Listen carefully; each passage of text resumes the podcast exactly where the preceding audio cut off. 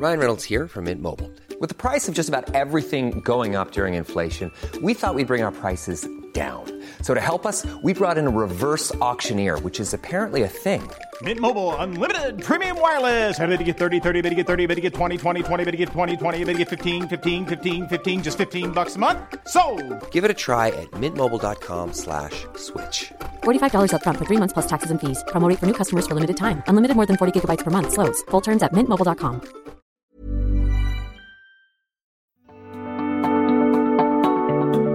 Technion Israel Institute of Technology is where some of Israel's brightest minds ask the biggest question of all What if? What if they could take on the world's biggest challenges? What if they could develop life changing environmental, scientific, health, medical, and technological discoveries that will make a huge impact on Israel and the planet? But they don't just ask the question, they answer it too.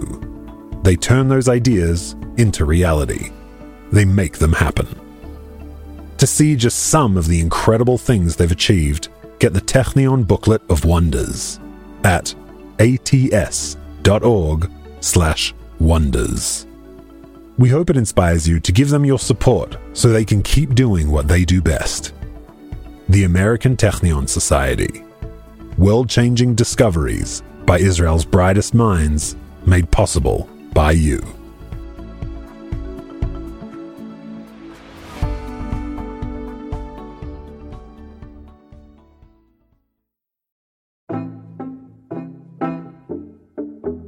So, Chaya, maybe just begin by telling me the story from, from the start. Okay, so I grew up in New York. Uh, I grew up in Long Island. I was a twin. My parents were conservadoxim. Now that means that we had milchik dishes and we had meat dishes, and then we also had trafe dishes and paper plates for when my mother wanted to eat Chinese food that wasn't kosher. She really, really liked uh, sweet and sour pork. Hey, I'm Mishy Harman, and welcome back to Israel Story, or Sipur Israeli, here on Vox Tablet. Usually, we'll have a few stories around a theme, but today we're devoting the entire hour to a single story. Chaya's story. The first time I met Chaya Ben Baruch was in her tiny flat in this huge Soviet style apartment block in Tzfat, which is an ultra Orthodox Borough Park meets Woodstock kind of town in the north of Israel. We had talked on the phone a few times, but I really didn't know what to expect. When she opened the door, I walked into a pretty typical Haredi home super sparse, little kids running all over the place, a woman with a head covering, a man in black with a patchy long beard, a few pictures of rabbis hanging on the walls. But there's actually not a single part of this story, or this family, or Chaya, which is typical. Let's go back to Chaya, growing up in New York. Act 1 Sea Otters. Despite the occasional sweet and sour pork at home, Chaya's family was actually pretty traditional. She attended a yeshiva or religious high school where her mom taught. But when she graduated, Chaya, whose name at the time was Enid, kind of rebelled. She didn't do what her mom had hoped or what was expected of a girl with that upbringing. You know, getting married to the Saperstein's lawyer son, having a bunch of kids, making potato kugels for the kiddush at shul. She just knew that wasn't for her. So instead, she moved as far away as she possibly could. I decided that I was going to go learn in Alaska. Uh, that's the place where the Eskimos live. Not that many people just up and go to Alaska, especially not from Enid's community. It's far, it's freezing, it's dark half the year.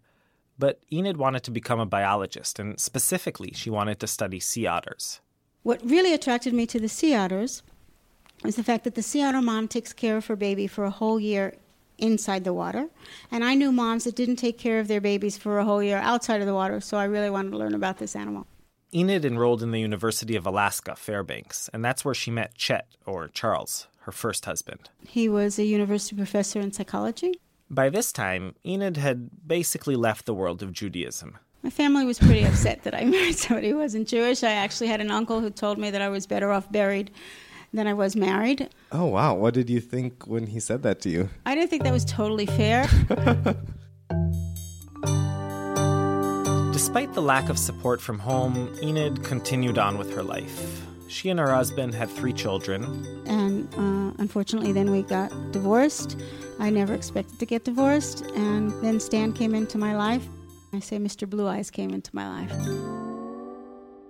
Stan, that same man in black clothes and a patchy beard, is sitting at the dining room table, flipping through some old photo albums.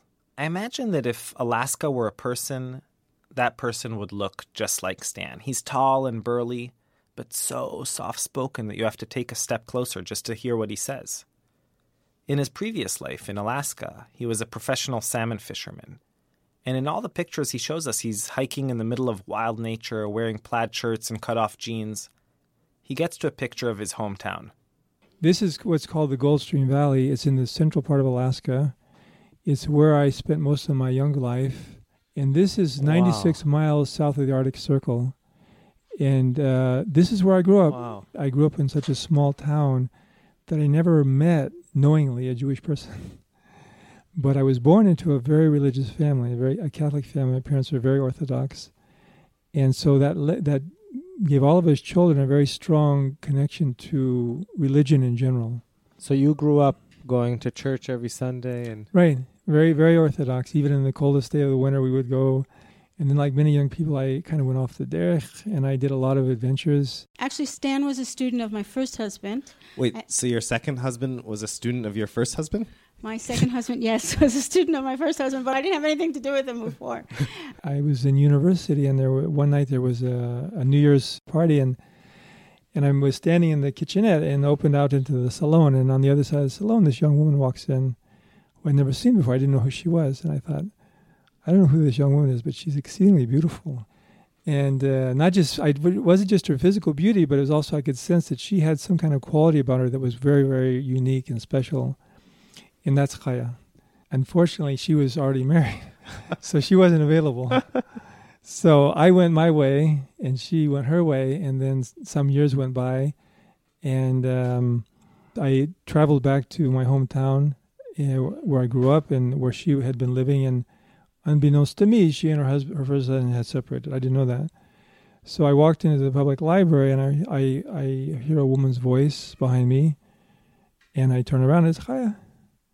And she said, uh, "Well, I just thought you'd like to know my husband and I are not together anymore." And so I thought. I'm sure you did like to know that. I didn't I didn't say this, but in my mind I said, "Ah, this is the woman I'm going to marry."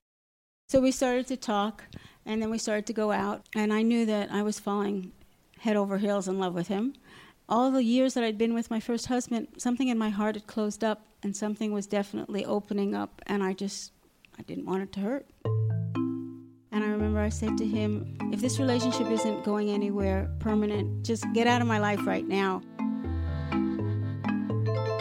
Because I didn't want to introduce him to my children, and I didn't want my heart to be broken.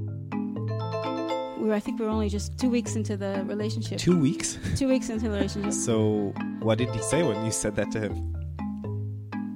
Um, he said he wanted to marry me.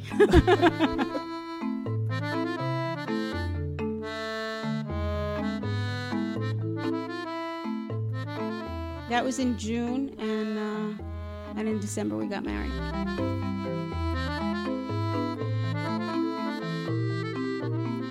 He um, said to me that he wanted three children. I said to him, I have three children. She said, Yes. I also want three children of my own. I'm happy to have your children, but I also want three children of my own. So then we had Ari, and after that, um, we had Danielle, and then I miscarried twice. My father had died, and a month after that, Stan had lost his father. And I remember going into the forest in Alaska. I was basically going to talk to God. In Hebrew, we call it hitbodedut. And so I went out into the woods and I screamed at the top of my lungs, I've had enough. I can't handle anymore. But obviously, God thought something else because the next pregnancy, I was nauseous for 16 weeks. I had to have uh, um, IVs, infusions. Every three days, a nurse would come, she would put it in, and then I would take it out, kind of a thing. And the joke was that this kid had given me enough tsaras, enough problems until he was at least 18 years old. but that's not exactly what happened. Um, all of my prayers were for a live baby. I didn't pray for a healthy baby or um, You know, in, in Hebrew we usually say Bari Shalem v'chule v'chule. I didn't pray for that. I just wanted a live baby because I had had these two miscarriages, and for me, I lost two babies. In the beginning of November 1991, when the snow in Alaska was already starting to barricade their door, Enid gave birth to Encore, her sixth child, and third was Stan. And when the baby was born, I saw that his ears were kind of folded over. Enid had heard that that was one of the signs of Down syndrome. I think more than anything else, it was one of those mother glitches where I just kind of felt it intuitively. She turned to the midwife. So I just asked her, I said, Susan, do you think he's got Down syndrome? And she looked at his hand, and he didn't have the typical simian crease that kids with Down syndrome have. And his muscle tone was actually pretty good. He was actually nursing. So she said, you know, just take him home and love him. And, you know, we'll see what happens. We've all probably seen or known people with Down syndrome. The syndrome, which was first described by a British physician, John Langdon Down, in 1866, is characterized by a whole range of physical and cognitive disabilities. A person with Down syndrome has an extra chromosome, so instead of having 46 chromosomes in every cell, they have 47. Um, what happens then is oftentimes 40% of these kids have problems with their hearts, they have problems with their digestive tracts. Some of them have pointy eyes, some of them have flat nose, some of them have um, most of the time very, very straight hair, and they have a finger or a toe that's a little crooked. They also have compromised immune systems and a whole host of other health issues. But on top of all this, most people with Down syndrome have low IQs, ranging from what's considered mild to severe intellectual disability. For centuries, people thought that you can't teach children with Down syndrome, just train them. A lot of people put their kids in institutions.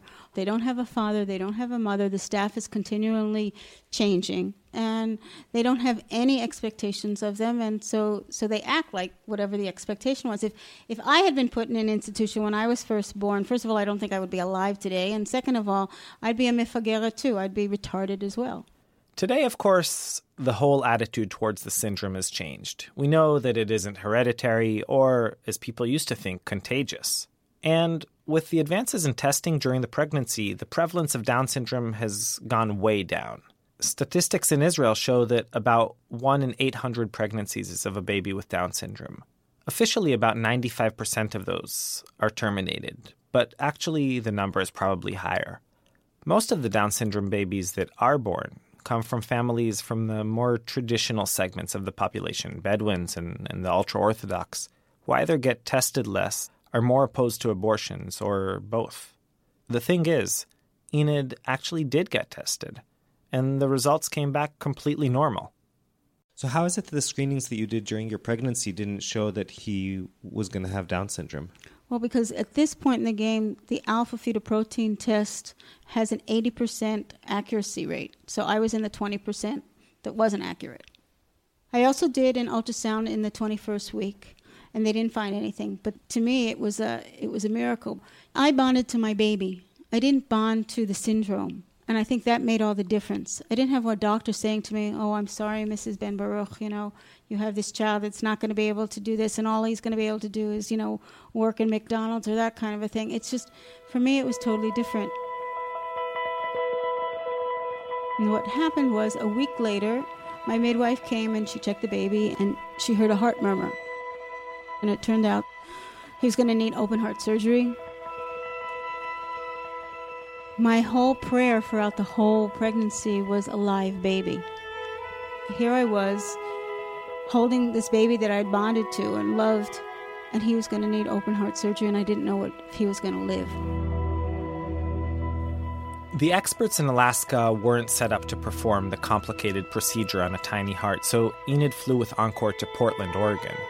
After six hours in the operating room, the doctors finally came out and told her that the surgery was a success. Four days later, they were back in Fairbanks, and slowly Enid and Stan got used to their new life, taking care of a child with Down syndrome. When Encore was five months old, Enid went to a conference for parents with special needs children. There were counselors, social workers, professionals sitting at booths and handing out flyers, and, of course, many parents who shared their experiences. Just by chance, Enid heard a mom tell her story. She had had twins with cystic fibrosis who both died when they were teenagers. When she was clearing out their room, she found a journal they had written together. The mother said, Wow, it was so good that one had the other. They didn't go through the sickness alone. Most people, I guess, would just be really touched hearing that mom tell her sad story. But Enid, you're probably starting to realize, isn't most people. So I'm a twin, and I went back from this conference and I told Stan, we've got to adopt another baby with Down syndrome so that Encore won't be alone. And I think he swallowed twice and he said to me, Well, that's okay, but, but can we just get over open heart surgery first? I was really chutzpahdik. I wanted somebody else's kid so that my child's life could be better. I thought it was a wonderful idea. Really? I, yeah, I thought. I said, wish I'd had that idea because it was brilliant. As far out as that idea sounds, it actually makes a lot of sense. Enid basically wanted to adopt a little friend for Encore, someone who'd know what he was going through, what he was feeling. But not everyone supports that approach. One of its strongest opponents is Professor Reuven Feuerstein, a world expert on Down syndrome, who devoted his entire life to the exact opposite idea. I spoke with him in his office in Jerusalem just a few months before he passed away this spring at the age of 92. I asked him whether he believed it helped children with Down syndrome to live and grow up together with other children with Down syndrome. לא, זקוק לסביבתו ההטרוגנית. No, absolutely not. Children with Down syndrome need a heterogeneous environment, a talking environment. They need to be with regular children who play differently uh, so that they can end up reaching much greater achievements than they were expected to. For many, many long years, I've been fighting against the attempt to homogenize them, to put them with other people with Down syndrome. But Enid was sure that this was the right thing to do for Encore.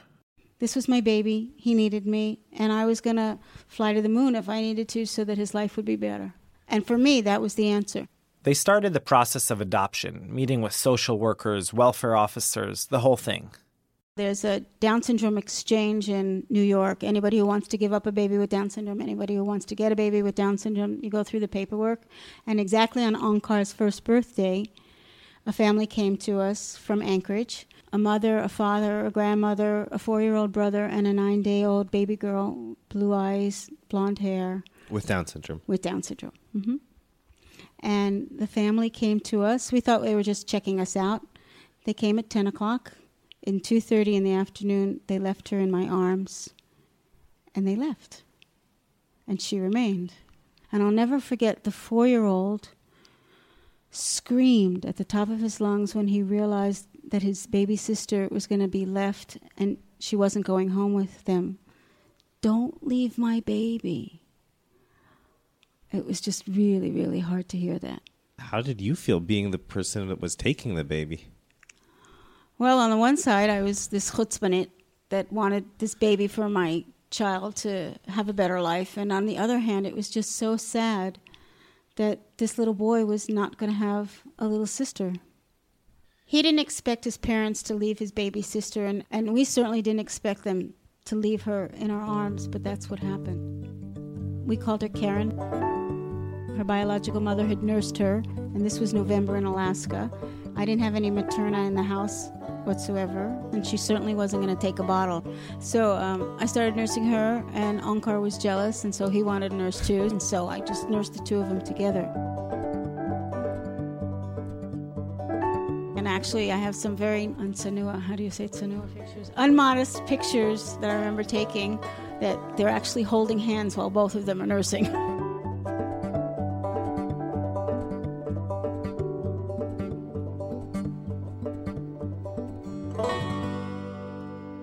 Enid, you remember, came to Alaska to study the sea otters and their mothering patterns. And the more she tells her story, the more that makes sense because sea otters, as she said before, have an unbelievably strong sense of maternal responsibility. Yeah, the sea otter, they have very good bond between the mother and the, the calf. That's Dr. Aviad Scheinin, the chairman of the IMMRAC, the Israel Marine Mammal Research and Assistance Center. The mother takes cares of all the needs of the young calf, especially food, Uh, they need to feed a lot during the first year. It's the main uh, growing time for them. Unfortunately, most of them don't make the first year. Only about quarter make it through the first year. And um, very interesting phenomena that we see in sea otters that the mother take cares of the dead calf after he died. Usually in mammals, when the calf died, they just leave them. But in this, because this, the bond is so strong, she tries to keep maintaining uh, the calf for a few days after they've been dead. That determination, doing something kind of crazy for your offspring, well, it all sounds kind of familiar. All I know is that it was the right idea at the time. The minute that I saw the two of them together, I knew it was right. So Keren and Ankor actually grew up like twins. And was there any difference in the way that you felt towards Ankor, who was your biological son, and the way you felt towards Karen, who was adopted? I think it took me a couple of days of nursing her and, and realizing that her mother wasn't going to walk through the door and say, I've made a mistake, I want her back. And then she became my daughter, our daughter. In my heart, I don't think that there's ever been any difference since that moment. Hey, I'm Ryan Reynolds. Recently, I asked Mint Mobile's legal team if big wireless companies are allowed to raise prices due to inflation. They said yes. And then when I asked if raising prices technically violates those onerous two year contracts, they said, What the f are you talking about, you insane Hollywood ass? So to recap, we're cutting the price of Mint Unlimited from $30 a month to just $15 a month. Give it a try at mintmobile.com slash switch. $45 up front for three months plus taxes and fees. Promoting for new customers for limited time. Unlimited more than 40 gigabytes per month. Slows. Full terms at mintmobile.com.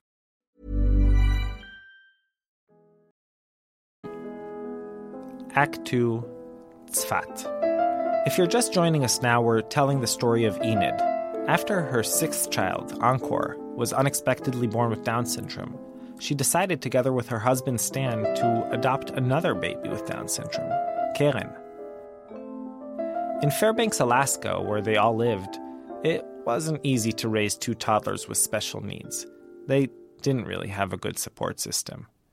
So Enid and Stan began searching for a new, perhaps more accommodating community. They started off by visiting these Christian agricultural communes where people with special needs are integrated into host families. They even found one place they really liked in Minnesota, but they were rejected because they had two special needs kids of their own, and at least this is what Enid thinks, because they were Jewish. They didn't really know where to turn next. So I joked with my husband and I said, well, heck, if Minnesota doesn't want us, why don't we just go live on a kibbutz in Eretz Israel? You know, if we lived in a kibbutz and they didn't have a car or they worked in the library or they worked in the laundry, I mean, that could be a full life for them. And I thought that it could also be a safe life for them. Enid contacted Kobi Sharon. He was the Jewish Agency's immigration representative in Northern California. I got a, call, a phone call from uh, Chaya to my office in Oakland uh, in which she told me that she want to make aliyah to Israel. And I asked, from where are you? And she said, from Fairbanks, Alaska. Oh, great. It's far away. Enid told Kobi that a few other Jewish agency representatives had turned her down the minute they heard about Ankor and Keren. I guess that uh, people thought, why do we need uh, such a family that will cost the country so much money? And uh, it's better that we will, they will stay in uh, Alaska and America will pay the money for them. But I thought uh, the other way. I told her, listen, uh, the Down syndrome for me, it's not a problem. Uh, I just have one condition that uh, I'm not making Aliyah over the phone.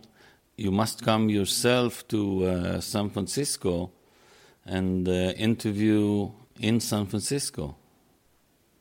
And she said, okay, we're coming. In the end, rather than have all the kids schlepped to California, Kobi came to them in Alaska. The night we arrived was a snowstorm, and the temperature was down to uh, minus 40. I was dressed uh, the most uh, warm that I could, and it was uh, sneakers and uh, jacket. And when they saw me in the airport, they, they laughed at me, but it was a, a, a magic night. It was uh, Aurora Borealis night, and it was amazing. Once he got used to the freezing cold and green skies, Kobi started to get to know Enid, Stan, and the kids. He tried to warn them about all the challenges of making Aliyah, the cultural differences and language barriers that need to be overcome. But Enid, who had never visited Israel before, told him that I love Israel like a mother who loves her unborn baby. Even though she's never seen him, she just knows intuitively that she loves him. That's how I love Israel. You know, when when you're looking at Chaya, she she's different. She she has a special light, and I fell in love with the family. I mean, this couple is amazing, and uh, together they wanted to make Aliyah, and I felt that uh, they can make it in Israel, and they can do together with their special kids, the special needs kids, they can do good in Israel. Once Kobi gave the green light, Stan, the Catholic salmon fisherman from Alaska, was sent to Israel on a reconnaissance mission. It was 1994. So, um, Stan went with our friend who had lived in Kibbutz Degania. They went from kibbutz to kibbutz asking if they would be willing to take a family with two special needs children. No kibbutz wanted us. They all said, We do very well with our problem children. We don't need anybody else's problems. Thank you very much. Bye. But despite all these rejections, something pretty amazing happened. Stan fell in love with Israel. I remember that he called me and he told me that none of the kibbutzim wanted us. You know, it was like a big, big rejection. And then Stan said, But you know what, Chaya? We're going to come anyway. And not only that, I want to convert. And I didn't know what to think at that point, you know? it was like, and he had gone to this big Rav in uh, Yerushalayim, Rav Sam Kasson, and he said to him, Don't worry about the kids with Down syndrome, and don't worry about the three older kids that don't want to come. You're just going to come and you're going to see miracles and wonders. And that was the mantra that we took with us when we went to Eretz Israel. So in August of 95, the whole family packed up their belongings into 16 boxes and moved to Israel. But with all the excitement of a new beginning, it wasn't an easy step for Enid. Her three older children from her first marriage decided that they were going to stay in Alaska and finish high school. Enid felt torn, but she was convinced that this was the right thing for Encore, who was four, and Karen, who was just three. So we came to the Merkaz Klita, the absorption center in Sfat. How did you end up in Sfat of all places? Well, I think because we came from Alaska, they sent us to the most northern absorption center, which happens to be in Sfat. And they put us in uh, Building 9, and uh, now we live in Building 11. Here's a few things you should probably know about Sfat. One, it's one of the so called four holy cities of Judaism. Two, it's a major center of Kabbalah. Even Madonna hung out here in 2009. And three, nothing in Israel really qualifies as being remote, but, well, Tzfat comes pretty close. Despite all that holiness around them, it wasn't easy for the Ben Baruchs to adjust. Everything was new, including, by the way, their names. Keren remained Keren, but Encore was now Avichai. Enid's new name was Chaya, and Stan, going all the way, I guess, became Israel. Almost uh, overnight, their lives changed from living in a large, beautiful home in the middle of a forest to a two bedroom apartment in the middle of an 80 family apartment building. So we all adapted the best we could, but it took its toll in some ways. Chenia El has been one of Chaya's closest friends ever since she moved into the neighborhood. She still remembers when the family showed up with their kids. תשמע, צפת עיר הקבלה. Look, Tzfat is the town of Kabbalah, of Jewish mysticism. And in Hebrew, Kabbalah also means to accept. And Tzfat, well, it's really an accepting place. So, no, we didn't see them as anything unusual or anything. They're just a different kind of family. But Israel and Chaya don't remember quite as rosy a reception. Yisro would put one baby on his back and one baby in his hands, and he would go outside in the street and he would go walking, and people would actually cross the street so as not to catch whatever the kids had. During those early days, Israel was also converting to Judaism. Chaya didn't have to convert, but still, the whole process was just as dramatic for her. So I thought we were going to be like Kippa Sruga, which is knit kippa, which is modern Orthodox, I guess, and uh, I could be able to read Harry Potter and take regular books out of the library, and Yisrael, which I do, but um, became more and more religious. Uh, what we call black hat around here, or ultra Orthodox. Um, I think that's uh, that's just where his soul kind of resonated. Israel started studying at a Sephardi yeshiva in town. That's when his wardrobe grew darker and the rabbi pictures appeared on the walls. At this point, I guess I could tell you that Chaya and Israel gradually settled down and lived happily ever after.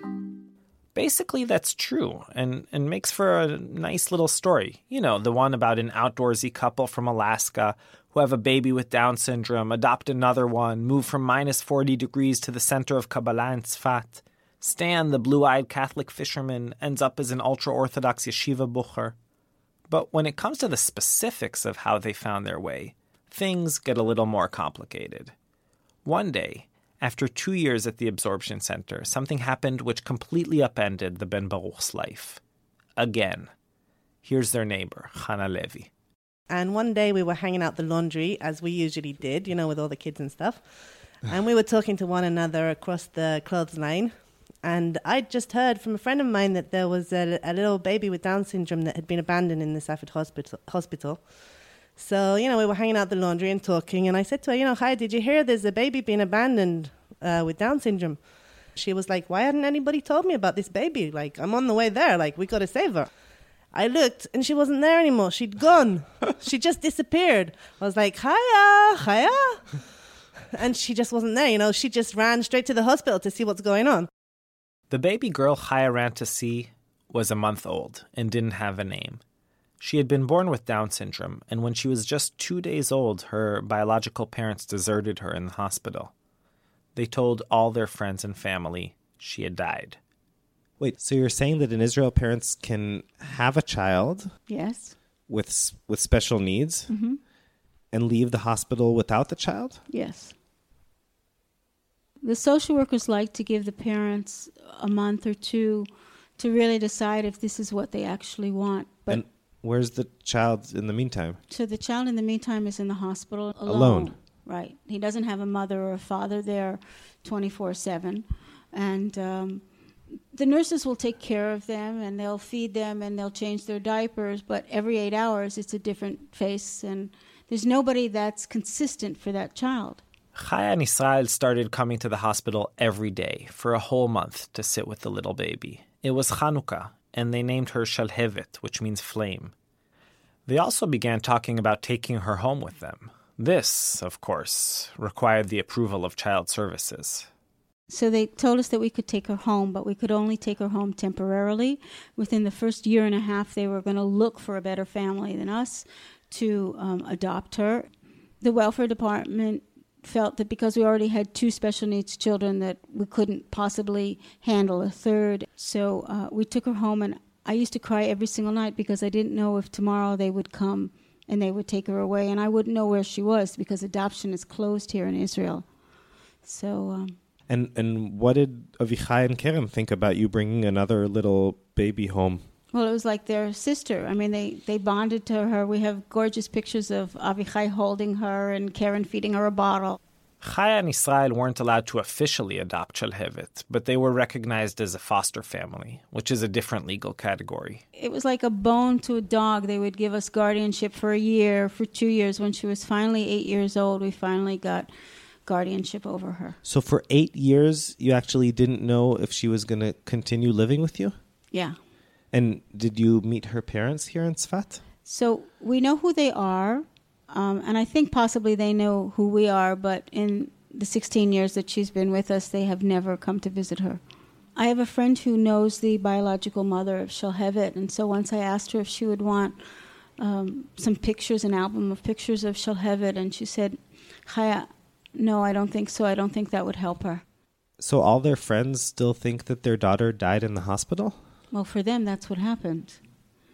I mean, that's how they handled it. With five little kids running around the house, Chaya and Israel had their hands full. But apparently, full is a relative concept. So, about eight years ago, we heard about this baby um, whose biological mother was very young. She was 20 years old. She was a single mom. And his, he had Down syndrome. His esophagus wasn't attached to his stomach. He was going to need open heart surgery. He's being fed by a, a peg in his stomach, and he had meningitis. And when it's I al- actually, it's almost like a like a joke. This list of uh, Right. problems that Ori had, you know. That's right. Um, someone came to the door and she told me about the baby again for the third time. And Yisrael said to me, "So, so why aren't you going?"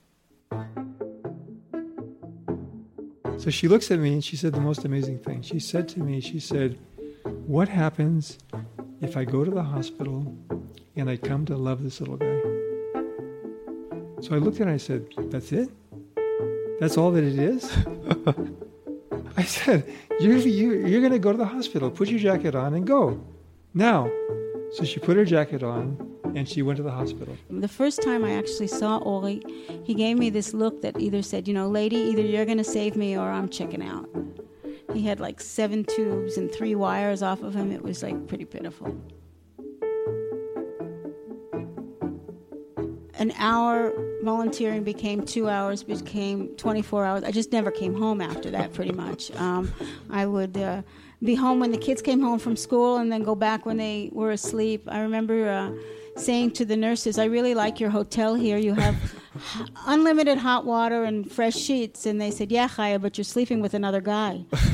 and uh, they would find me in the morning. I would be in the crib with Ori, you know, sleeping right next to him. And that lasted for about six months. During this time, Chaya and Israel got it down to a system. One would be at home with the kids, the other at the hospital. Nights, weekends, holidays. For half a year, they hardly saw each other. And what did that do to your relationship with Israel all this time that you didn't see him at all? Well, we joked and we said, well, it's a good thing we're in our 40s and not in our 20s. In a repeat of the Shalhevet story, once Ori was strong enough to be released from the hospital, Chaya wanted to take him home with her. So then the welfare department came in and they said, nope, he's so fragile, he has to go into an institution. As you can imagine, Chaya immediately sprang into action. So I called the institution that Ori was supposed to go into, and I, I didn't lie to them. I didn't say I was a social worker. I just said, Well, we have this three month old baby with Down syndrome. Can you tell me about your facility? And it turns out that there were 100 special needs babies in this facility. He would have been the youngest. There wasn't a doctor on call 24 hours on the premises. And, and I thought, Do they want this kid to die? But despite Chaya's investigative findings and a joint petition by her, Israel, and Ori's 20 year old biological mother, who really wanted him to be with the Ben Baruchs, the welfare authorities were determined to place Ori in the institution. And I remember screaming at God in the hospital, saying, How could you do this to me? How could you let me get close to this baby, know who I am, what I am, and what I believe in? Get me close to this baby so that I fall in love with him, and now you want to take him away? And everybody told us that we, there was no chance that we were going to get Ori because if the state of Israel welfare department wanted to put him in an institution, then that's where it was going to be. They hired Einav Malka, a lawyer from Tzfat, and petitioned the court to get custody. We came into the courtroom with butterflies in our stomachs. We were full of fear, full of prayers. The proceedings weren't simple at all. Both sides made their arguments, and then the judge weighed in. The judge said that it's a lot easier to put a baby in a home and then put him in an institution if it doesn't work out. The welfare department's representatives immediately jumped out of their chairs and said, But, Your Honor, have you ever been in one of our marvelous institutions? And the judge said, Yes, I have.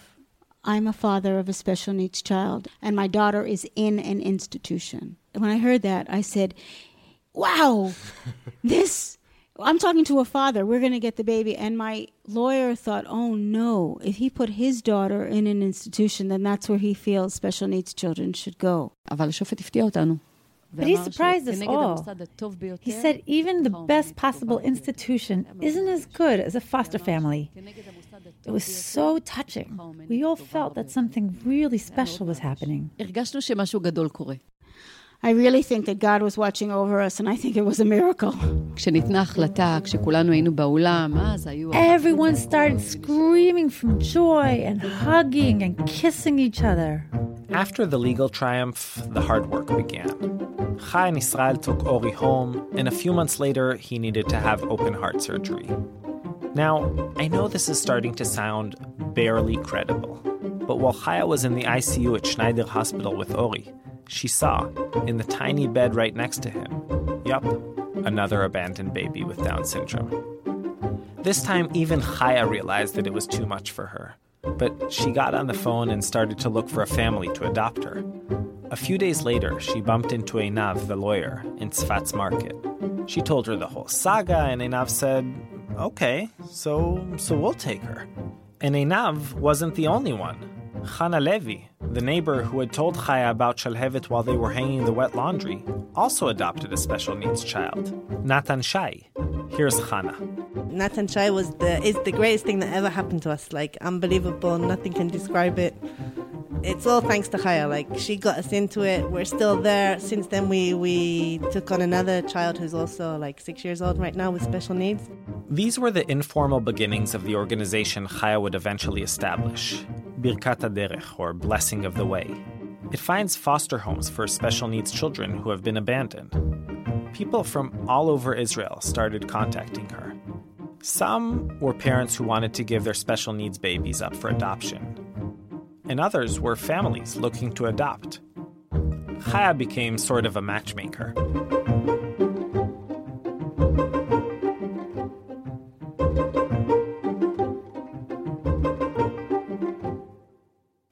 One of the families who turned to Chaya through the organization, a Haredi family, told her that six days earlier they had given birth to a baby with Down syndrome. They didn't want to leave her in the hospital, but simply couldn't take her home.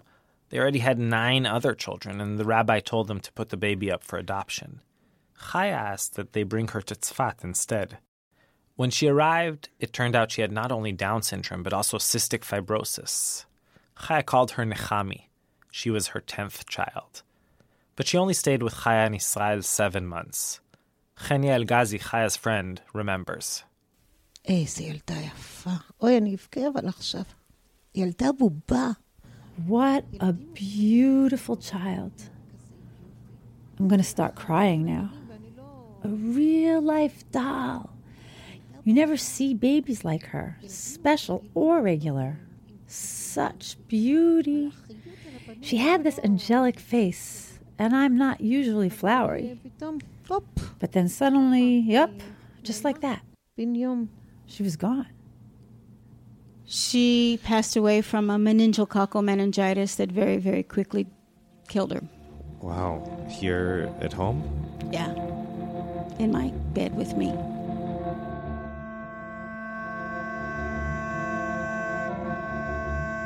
I think of all the things that we've been through, losing her was the toughest, you know.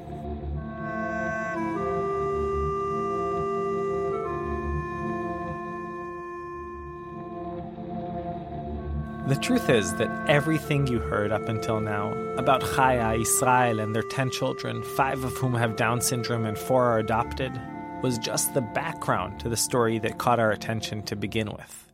There's one final twist, and here it is Act 3 Keren and Avichai. Just to remind you, Avichai is Chaya and Israel's biological son, the one who was born with Down syndrome in Fairbanks, and kicked off this entire unusual journey. And Keren is the first baby Chaya adopted, to be a twin to Avichai. Avichai's bar mitzvah was the same time that uh, was Keren's bat mitzvah, so they, we took them to a hotel in Yerushalayim, and we thought it was going to be really fancy. And Yisrael and I took the kids to the kotel. Yisrael took Avichai to the men's side, and I took the girls to the women's side. And Avichai came back and he said, I davened that Keren would be my bride. And I thought he was totally pulling my leg. so I looked at Keren. I said, haha, he wants to be your chatan. He wants to be your bridegroom. And she looked at me as if to say, Mom, you just don't get it, do you? And I had always anticipated marrying my son with Down syndrome to a woman with Down syndrome and my daughter with Down syndrome to a man with Down syndrome, but I never thought that they would be married one to each other. I'm pretty sure quite a few of you are feeling uncomfortable right about now. Sure, they aren't biological siblings, but still, Chaya breastfed them together, and they grew up as brother and sister. You're not alone. Even some of their closest friends were kind of weirded out. Here's Chenya. I wasn't comfortable with the idea. I kept on saying to Chaya, but they're siblings. They're siblings. And she said, but they aren't. As much as we think of them as brother and sister, they really aren't. Chaya came to understand their relationship with her particular blend of pragmatism and compassion. Everybody needs a life partner. Even if my child was a homosexual, I'd be looking for a life partner for them too, and gay gesund hate, you know. But for five years, I, I kept quiet. I thought maybe he'd fall in love with somebody else or whatever. And then one day, Keren brings home a black dress from a secondhand store that the school gave her, and uh, she tried it on. And I don't particularly like my daughters wearing just black. I think it's a little morbid. She put it on, and Avichai saw her, and he said, "Wow, wow, wow!" And she blushed. And I said to her, "Well, let's pass this dress on." And she said, "No." He likes me in it. And that's when I started to see that the relationship was not just brother and sister, that there was something way, way deeper than that. And then anytime that they went to a wedding or a bar mitzvah, they would come home and, like an old couple, they would sit down and they'd say, Well, at our wedding, we're going to have a white tablecloth with blue runners. And at our wedding, our own parents is going to do the catering. And then in our wedding, I'm going to have a white dress with a, a veil like this. And and I knew that they were just totally serious about this. There was no way I could talk them out of it. And did you try? Um, no. Once I made the switch in my mind that he really loved her and he re- and she really loved him, then there really wasn't any other option. Ever since they were young, ever since they were they grew up together, they understood one another. That's Hannah, the neighbor. They were there for one another. They had challenges that they faced together and went through together. And I don't think there's another couple in the whole world that can be more more compatible. Like they just completely understand one another she knew exactly what she was getting into and he loved her so much then why not so once he got really really angry and not at her but he just got really really angry and he wasn't pleasant to be around. And uh, i said to her are you sure you want to get married to him? And she just said to me she kind of looked at me and she said of course mom i love him. But as Einav, the lawyer explains not everything was that simple זה, היה נראה קצת תמוה ונשאלו שאלות, זאת אומרת... It was obviously a bit strange, hard to grasp. And people began asking questions like, in terms of halacha, was this even allowed? And where would this relationship lead? I mean, would they be able to have kids? How would they manage on a daily basis? You know, safety at home, electricity, gas, everything. gas, איך, איך הם יסתדרו? מה... Chaya and Israel could answer some of these questions themselves, but on certain matters, specifically those pertaining to Jewish law, they needed advice. They consulted a whole slew of rabbis, including Shmuel Eliyahu, the chief rabbi of Tzfat. If he didn't sanction it, it would be a no go as far as they were concerned. He told them that there were basically two separate halachic issues. The first was a matter of a brother and sister getting married even if they aren't blood relatives. Here's Rabbi Eliyahu. When they aren't biological siblings, then halachically there's no problem. Whoever knows Solomon's Song of Songs knows the verse, My beloved is knocking. Open to me, my sister, my darling, my dove, my flawless one. Okay, check. But the second matter was more complicated. In Judaism, he explains, a rabbi marrying a couple has to make sure that they fully understand the meaning of the marital contract they're entering. Rabbi Eliyahu met with Avichai and Keren a bunch of times, had long conversations with them, and ultimately delivered his verdict. They fully understood what a wedding is. They wanted each other, it was clear. It was just clear that they had deep feelings for each other, that they loved each other, that they had thoughts about spending life together. And from that place, they could connect to the concept of marriage. So, they went ahead with it. And when she put on that wedding dress, she was just amazing. And she started flirting with him. She was just so, so beautiful and so happy. Everyone showed up at the wedding, all the many friends who had been following the Ben Baruchs on their winding journey. Here's Chenia. It was the early evening, and the sun began to set. Suddenly, the place was full. All the kids from Keren and Avichai school, the teachers, the rabbis, the principal, we all felt as if we were marrying off our own child. It was as if we were all floating in air. We didn't even touch the ground. לא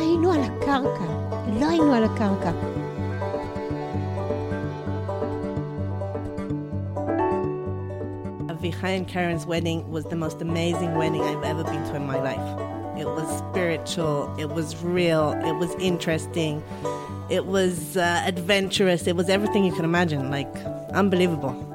It was so uh, touching, moving. We had tears in our eyes uh, to see this wedding. Kobi, the Jewish agency representative who had helped them make Aliyah, was also there and pointed out the most obvious benefit of this kind of a wedding. It was funny because, you know, you have a wedding and you don't have the other side of the bride or the groom because they were both sides, Chaya and Israel. so it went so smooth and uh, it's a great idea for families who have fights about who will pay for what. Rabbi Eliyahu married them. We could barely hide the tears witnessing such nobility. One of the most touching moments was that the groom, Avichai, didn't understand that he had to wait for the chuppah to love the bride. Uh, for him, it was like, hey, we're already here. That's it. Uh, so he kind of uh, broke the order of the ceremony, but it was fine. In Jewish weddings, right after the chuppah, the actual ceremony underneath a kind of canopy, the couple go to a cheder yichud to be alone for a few minutes. And in the cheder yichud, Avichai asked Keren, So, how was it? And she said, I cried. And he answered her, I also did.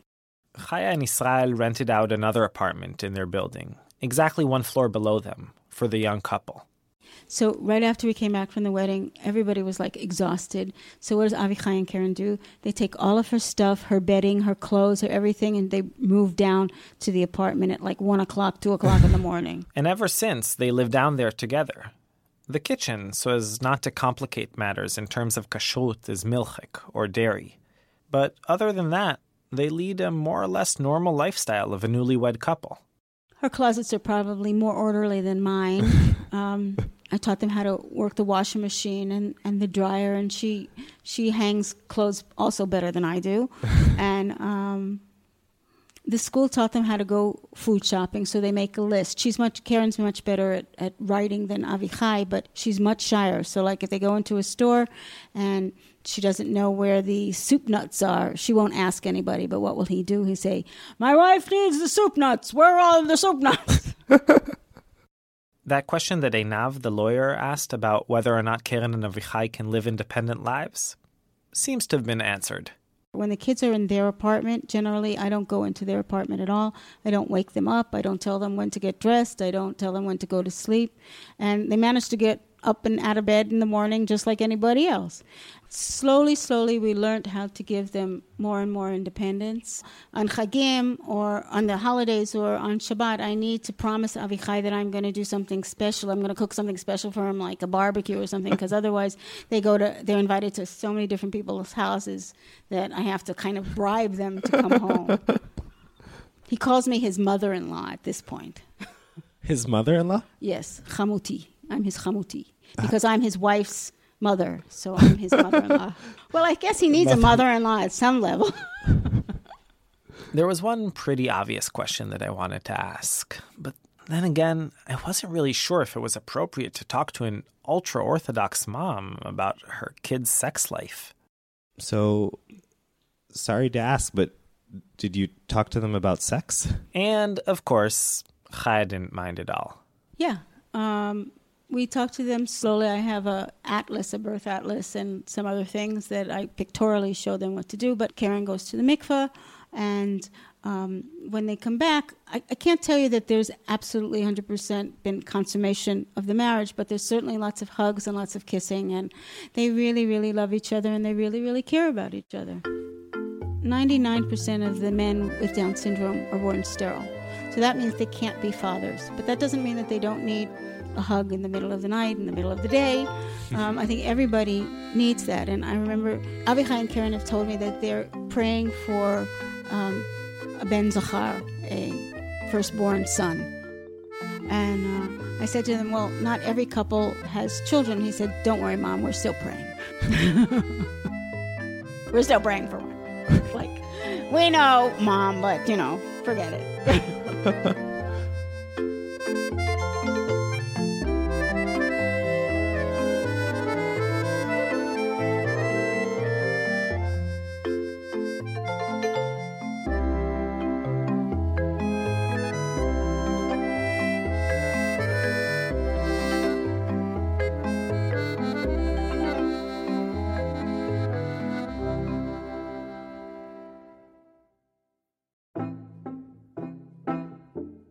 And that's it. If you've enjoyed today's episode, we'd love any help in spreading the word. So don't forget to like us and share the episode on Facebook, where you can find us under the name Israel Story. Follow us on Twitter at, at Israel Story and go to tabletmag.com, where you can find all the English episodes on Vox Tablet.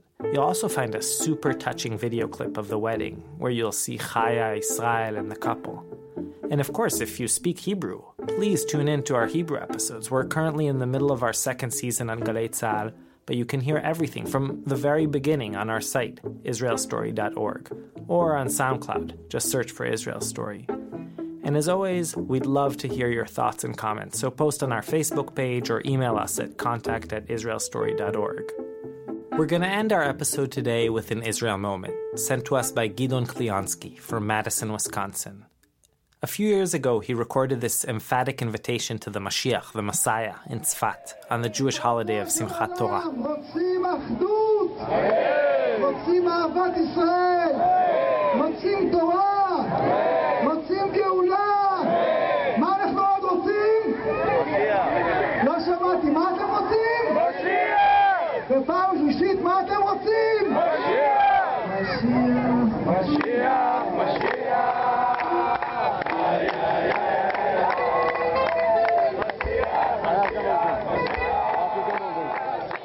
Thanks, Gidon. And just reminding the rest of you that we want to hear your Israel moments. So if you have a piece of tape from Israel that you really love, send it to us. Again, it's contact at israelstory.org, and we'll air our favorite submissions. As always, a ton of people help on these episodes. Thanks today to Cara Ferrantino, Lois Beckett, Daniela Cheslow, Stephen Black, Kitra Kahana, Jody and Gary Redoran, Rina Castelnovo, Meira Weiss, Norman Gilliland, Basia Schechter, and Avi Heller. Thanks also to Charles Monroe Kane, Kirill Owen, and all the team at Wisconsin Public Radio's To the Best of Our Knowledge. Our executive producer is the wonderful Julie Subrin. I'm Mishy Harman and Israel Story is produced with my dear friends Yochai Maital, Roy Gilron, and Shai Satran, with help from Paul Ruest, Pike Malinowski, and Ann Heppermann. Join us next episode, and meanwhile, yalla bye.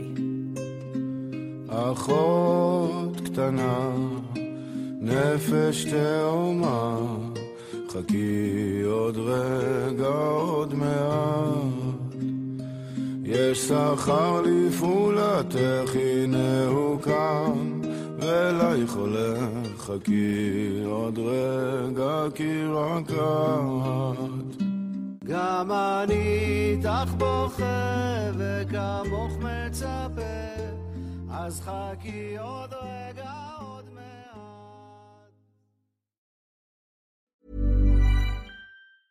Ever catch yourself eating the same flavorless dinner three days in a row? Dreaming of something better? Well, HelloFresh is your guilt-free dream come true, baby. It's me, Keke Palmer. Let's wake up those taste buds with hot, juicy pecan-crusted chicken or garlic butter shrimp scampi. Mm. Hello Fresh. Stop dreaming of all the delicious possibilities and dig in at HelloFresh.com. Let's get this dinner party started.